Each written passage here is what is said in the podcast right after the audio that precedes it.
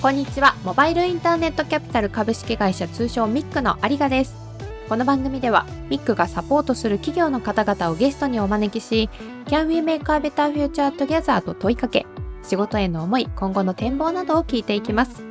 ガイド役は私ミックの有賀です。それでは始めていきましょう。ミックフューチャーアイズ。前回に引き続きゲストは株式会社ハシラスの代表取締役社長安藤昭弘さんをお迎えしています。後半もぜひお聞きください。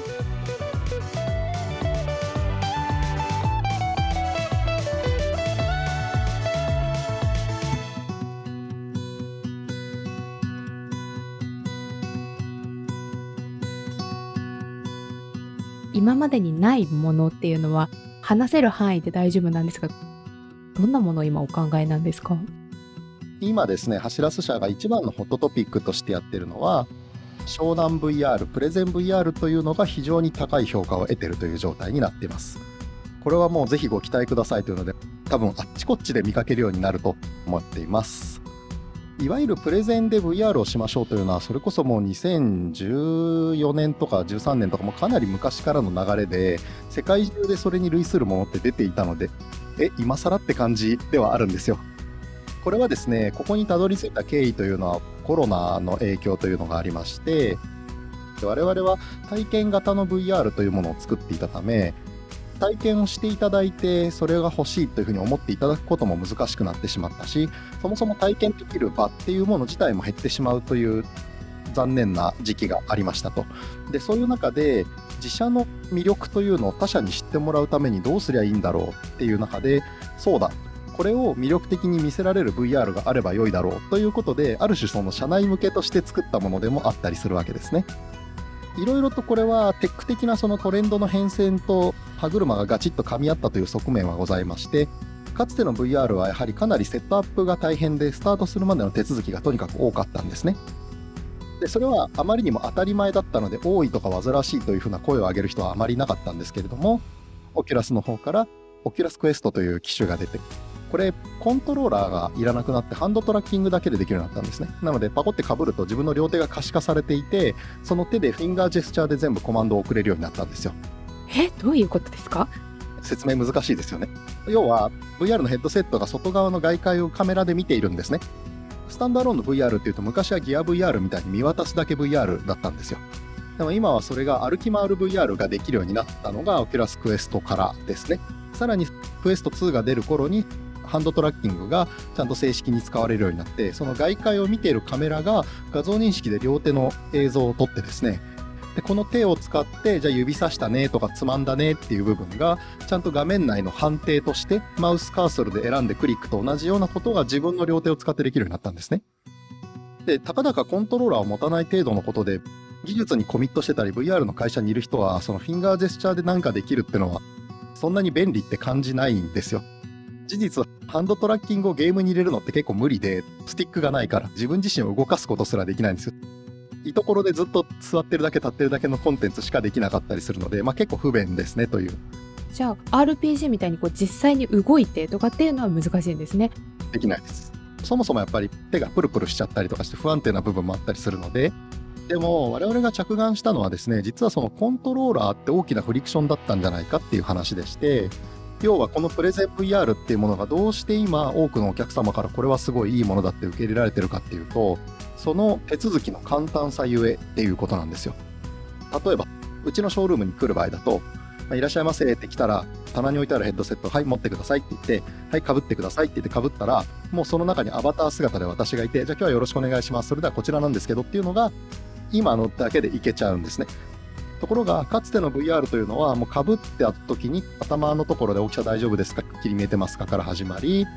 コントローラーをスタッフの方が持たせてですね、こっちのトリガーはこういう操作ができますって言って、こっちの親指のスティックでこういう操作ができますと。で、この左から2番目のあのファイルになってるところをクリックしてもらえますか？みたいな、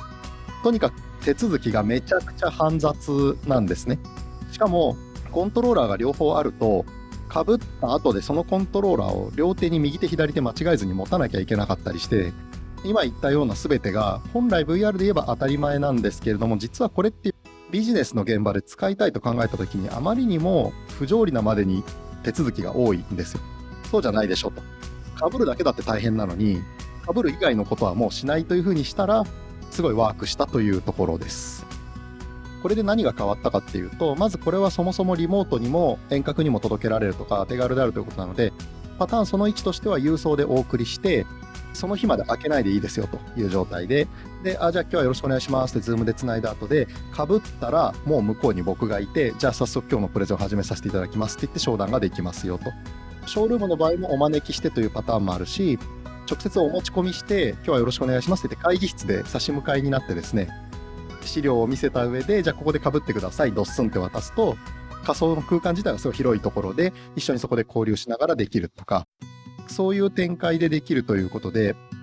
競合分析をしていったんですけれども、はい、よくよく考えるとこれって何の軸で比べるべきかっていうとパワーポイントであったりとかズームであったりとかいわゆるご商談とかそのプレゼンをする上で使うツールっていうものの軸とあと当然その他社のバーチャルにプレゼンができますよ系のツールもいっぱいあるんですよ。はい、特に VR で SNS 的なことをやっていたり、まあ、いわゆるプラットフォーマーとしてやられてる VR のところもいっぱいあるんですけれどもやっぱそれらは全てオールインの機能になってるためひたすら高機能です。機能が多い。でもそれがゆえに、一部削り出してプレゼンをやりたいという時には、その機能の多さゆえに、始めるまででなんでまず最初にこのアバターメイクから始まるねみたいな状態になっちゃうんですよ。要するに現場で使いたさとのマッチがちょっと弱かったりとかする部分もあってですね。そういったところで、よくよく考えればそういうプレゼンパワポみたいな形でやっていくところって手軽さに価値があって、お会いしてフリクションレスでそのままいけるっていう良さっていうところで VR はすでに物があって被らなきゃいけないという時点で結構フリクションは絶大に大きいんですけれどもその中でも最もフリクションを小さくしてあげると非常にその次世代のプレゼンツールとしてスタンダードを取れるだけのポテンシャルがあるのではないかというところを今まさに仮説検証中というのが直近の一番面白くてコミットして作ってるところであったりします。ありがとうございます。これはちなみに日本と海外でいうとどちらの方が導入実績としては多いとかってあるんですか？まだ日本だけです。日本からっていう感じなんですね。なんかこう海外の方にもすごく喜ばれそうなツールだなと思いながら聞いていたんですけれども。間違いなくですね。なので今度そのもしかしたら外国持ってってやる機会があるかもしれなくてですね、交互期待っていう感じになってます。極力ニーズに合わせてシンプルにしていくみたいなところが御社の強みになるんですかね。自社の強みでいうと圧倒的な高臨場感の体験を作れるそういう展開経験を持ってるっていうところとあと誰でも簡単に使える。でこれは簡単に使えることがミソなんじゃないんです。実は何かというと運用を想定しているということなんですよ。つまり我々はロケーションベース施設型で散々やってきたのでこれらの VR を実際に使う人使うお客様や使うスタッフということがどれだけ大変かどういうことが望まれてるかっていうのを知ってるわけですね。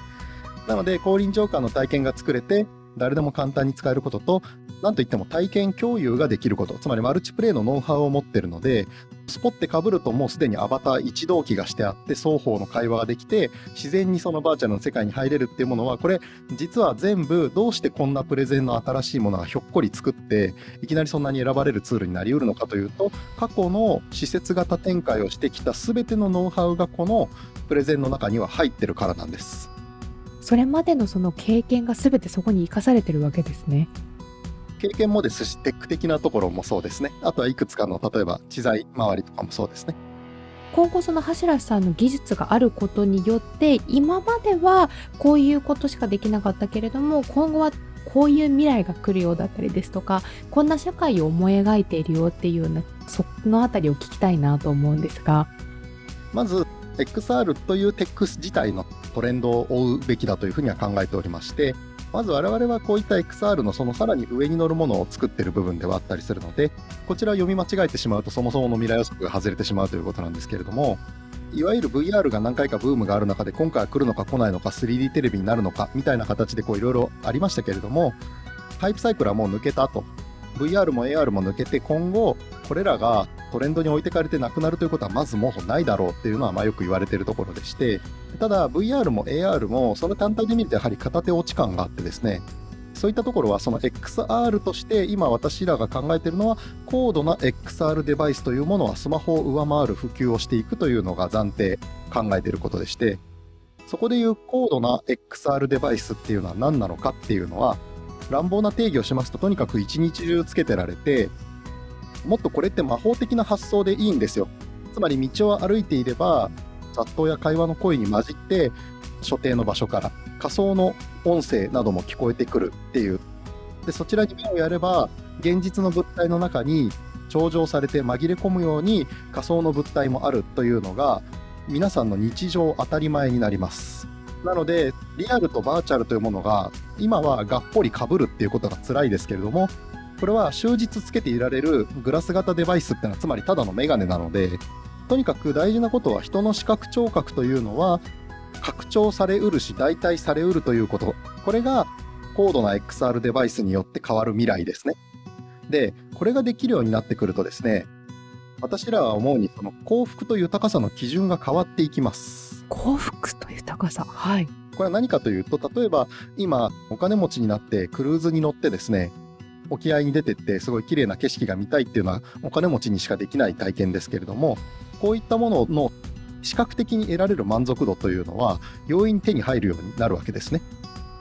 今もあの VR のネタのコンテンツで札束風呂の中に入れるような体験とかですね美女に囲まれる体験とかイケメンの男の人がもう眼前にいるしかも自分の憧れのキャラがみたいなこう人々の欲望を叶えるツールとしてその非常にワークしてるわけなんですけれども考えてみるとですね皆さんが想像するさまざまな幸福や豊かっていうのを数え上げていくとそれらの結構多くは実は視覚聴覚に依存している部分っていうのが多いんですよ。なるほどなるほど。全てではないですよ。例えば健康とかにはカバーしきれない領域ではあるんですけれどもこれってやっぱり今までこういう高いところに住んで庶民どもを見下ろすのは気持ちがいいのっていう体験は別なその地下に住んでだってできるようになってしまうのでそれでその価格差が10倍も違うんだったらそんな上に住む人いませんよ不便じゃんって話になっちゃうわけですね。なのでそれが日常の中にそういうのが溶け込んでくると幸福や豊かさの基準というのがどんどん変わってくるんですね。特にハシラスが今取り組んでるものはあたかもそこにあるように感じるいるように感じる。とにかく降臨長官の体験を現実とバーチャルがクロスする場所で作ってるんですよ。交差する体験を。我々がロケーション施設型でやっておりプレゼンの VR などもそのようにやってるというのはコンシューマーサービスとしてお部屋にこもってただバーチャルなゲームをするという体験にしてないんですね。日常のその生活の中の現実にどう使うかとか歩き回りながら使おうとかそういうその没入的体験というのを作るエキスパートとして我々の技術というのはありそれらがその XR というものがより今よりも解放された形になっていった時にその技術が全部使われると。でこれによって未来はですね人類全体の知覚が拡張されて一生の学びも遊びも格段に引き上げられるようになるというのが、まあ、今後実現可能になる未来でこれは XR 屋さんから見た視点ですね。介護もそうですけど教育とかいろんな業界へのポテンシャルがあるというか VR とか XR っていうと勝手に私エンターテインメントのイメージがものすごく強かったんですね今まで。ではないんですね。もっとシンプルに考えてほしいんですけれど人の視覚聴覚が拡張されて一生の学びと遊びが格段に引き上げられた経験は我々はしてるんですよ。スマートフォンで。ああそっか。スマホという小さなデバイスを持ち歩くことになってインターネットにつながることで今までよりもあらゆる学びもあらゆる遊びも加速したと思うんですがこれは今ポケットから取り出して電源をオンにしないと見えないんですがそれが変わるんです。これが自分の視界全部が24時間になるんですいやごめんなさい。寝る時間はないから16時間ぐらいですかね。なのでこれが次世代のスマホというのは誇張した表現で私は言ってるわけではなくてスマホが達成したことのさらにその先をより広い描画領域でより長い時間を使えるようになるのが XR なのでこの技術が来ないわけがないです今までそんなにこう注力されてなかったことがこのポストコロナでだいぶこうニーズが出てくるとかそういう業界の変化っていうのをもう今感じてらっしゃるんですか？非対面精進化というのが進んでる中で会議が対面でなくリモートでっていうのと同じような論じ方として現実かバーチャルか。実は多くのものはバーチャルで良かったんじゃないか。そもそも現実じゃなきゃ絶対ダメなものって何やったっけ？みたいなものに対してみんなが真剣に議論してるということでそこにおける変化としては我が身に何があったかというとこういう時代の転換点における知恵とこれまで培ってきたテックによるソリューションを求められてるなって感じるとこですね逆に業界的な変化として気になってるところは今後ですね、感染症といってコロナだけに限った話じゃない話でして、結局対面モチベーションというものは今後も時期によって変動する、アップダウンする。今後のこの DX 系の施策でやらなきゃいけないことっていうのは、どっちも想定するんですよね。どちらにも両方対応できるものを作らなきゃいかんよなっていうのが、業界の中の変化において感じてることですね。去年から誰もが想像し得なかったいろんな変化が起きていて今まで通りの施策じゃこれはどうにもいかんなっていううすうす気づいてはいたけれどもいち早くじゃあ行動だったりとか物体としてこう表せているところであんまりないのかなとは思っていてそのあたりがものすごくニーズとか社会にもあった動きっていうのがスピード感を持ってすぐに動けているっていうところも御社のすごい強みなのかなという。そうですね。まあ、先に自社が困ったので 自社の課題解決は当然他のところに対してそこに存在しないものをありありと表して魅力を伝えたいというのはある種万人の持つ課題感であってなので我々が作るこのプレゼン VR の目指すところのものは非常にシンプルでこれを使うと商談の制約率が上がるたった一つこれを達成できれば誰だって使うでしょっていう話なわけですね。いろいろ構想をまだまだ聞いてみたいところではあるんですが、ミックではですね、この Can We Make a Better Future Together というふうに呼びかけているんですけれども、安藤さんが事業を通じて実現していきたいというふうに思い描いている、より良い未来、より良い社会、どういうものなのかをぜひ教えていただきたいなと思うんですが、いかがでしょうか？これはですね、テックによって幸福の僧侶が増えた社会というのが私らが思い描いているものになります。世の中にですね、やりたいこと、やりたくないこと、それからやらなければいけないこと、やらなくてもいいことっていう4証言があるんですけれども、やりたいものっておおむねやらなくていいものに分類されてて、やらなければいけないものっておおむねやりたくないものに分類されてるんですよ。まあ、例えばゲーム、アニメ、旅行、趣味、おしゃべりみたいなのって、やりたいけどやらなくていいものになってるじゃないですか。緊急度が低いものですね。でも、仕事、勉強、通学、通勤、トレーニング、家事とかですね、この辺って結構やんなきゃいけないもしくはやった方がいいのは分かっちゃいるけどあんまりやりたくないものだったりするんですよね。でもこれが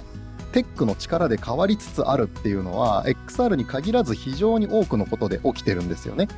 ポケモン GO みたいな形の健康促進と遊びの両立であったりとかそもそもそういう学ぶこと自体の楽しさであったり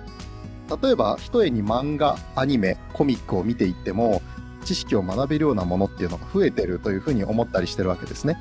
なので、いわゆる勉強というものが強いて努めるという苦しいものであると。勉強は苦しいけどやらなきゃダメだみたいなこう我慢押さえつけというものは様々なテックによって本当は解消していけるものであって、やりたくないものをやりたい方向に寄せていったり、やらなくてもよかったものも、やりたい、やらなければいけない、やった方が良いものばっかりに全部集めていくことができるというふうに思ってる。これが全般的なテックのトレンドとしてある中で、XR というもの自体はその人の視聴覚という非常に大きなセンサーの部分に影響しうるものであるので、これによって遊び、学びの質が変わって、それぞれが互換する、大体可能になっていくっていう、その中にハシラスはハシラスとしてエンタメや驚きというスパイスを加えていこうという感じですね。マジック関係でちょっと面白いトピックがありまして、技術が追いつくと技術が死ぬっていう話があるんですね。これは何かというと、その時代におけるマジックって実はどんどん変わっていて、かつて水芸は奇跡で魔法だったんですよ。え噴水のように水が噴き出すだなんてありえないって話だったんですが、ポンプが発明されると不思議じゃなくなっちゃうんですよ。で、今、室内で飛び回るマルチコプターなんて昔の人から見たら飛び回っておるって言って魔法みたいになるわけじゃないですか。しかもその手で撫でたらインクが変わるとかですね、そういう世の中のマジックってたくさんあるわけなんですけれども、実は人々のその不思議の行き地っていうのは必ずその時代におけるテック水準によって移り変わっていってしまうわけですよ。大事なことは、これで、じゃあ私らの子供の世代、孫の世代には不思議がなくなってしまうのか、それはありえないです。その時代における驚きっていうものは常に新鮮に変わり続けていくんですよ。だからその時代におけるマジックを追求して世の中の役に立つようなマジシャンになっていくというのがこの江戸古典技術から現代を通過して VR という世界に入っていった我々の役割であるというふうに思ってますありがとうございます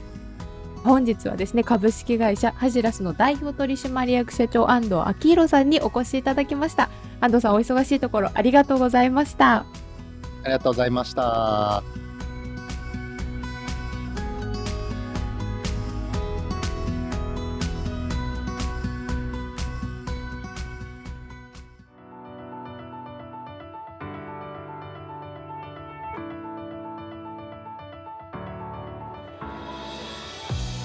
はいということで後半もお聞きいただきました。ありがとうございました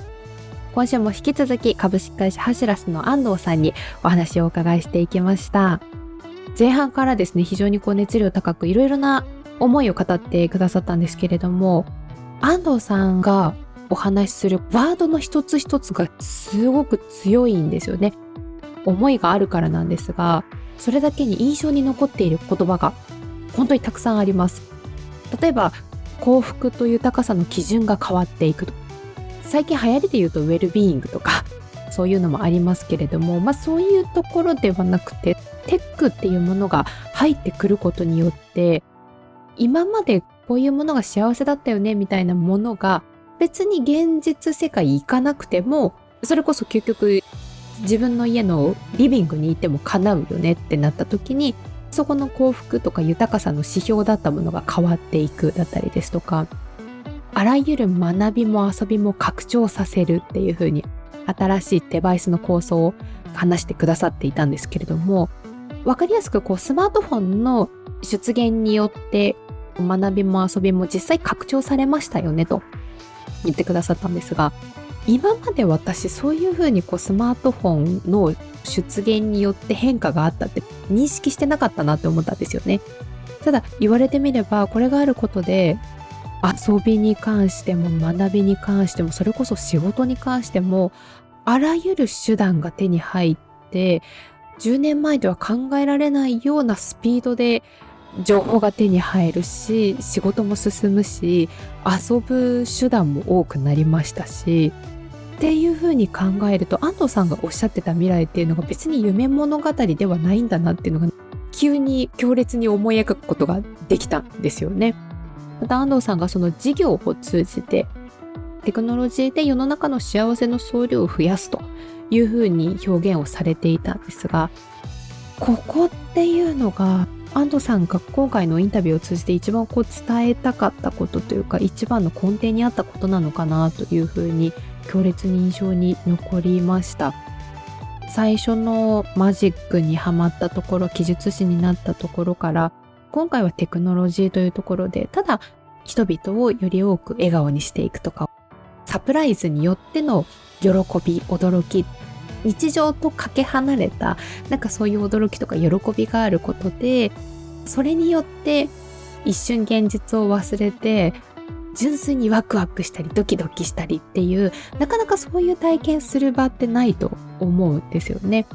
私はものすごくエンターテインメント性が強いイメージで話を聞いてしまってたんですけれども今回安藤さんの話を聞いて全くそうではないということが分かってこれがもうとにかく印象的でした。だからこそこれまで見えてなかった可能性っていうのがちょっと見えてくるのかもしれないなと思って皆さんもどんな感想を持ったのかですね是非ポッドキャストの番組ページですとか弊社の Twitter、Facebook などでもコメントいただけると嬉しいなというふうに思います。引き続き番組のハッシュタグは MICFUTURE、MYC フューチャー小文字でハッシュタグをつけて配信しております。次回のゲストはですね、株式会社コマースロボティクスさんをお迎えしております。受賞企業の DX 化に取り組んでいる会社さんです。こちらもぜひ楽しみにしていてください。それではお相手はミックの有賀でした。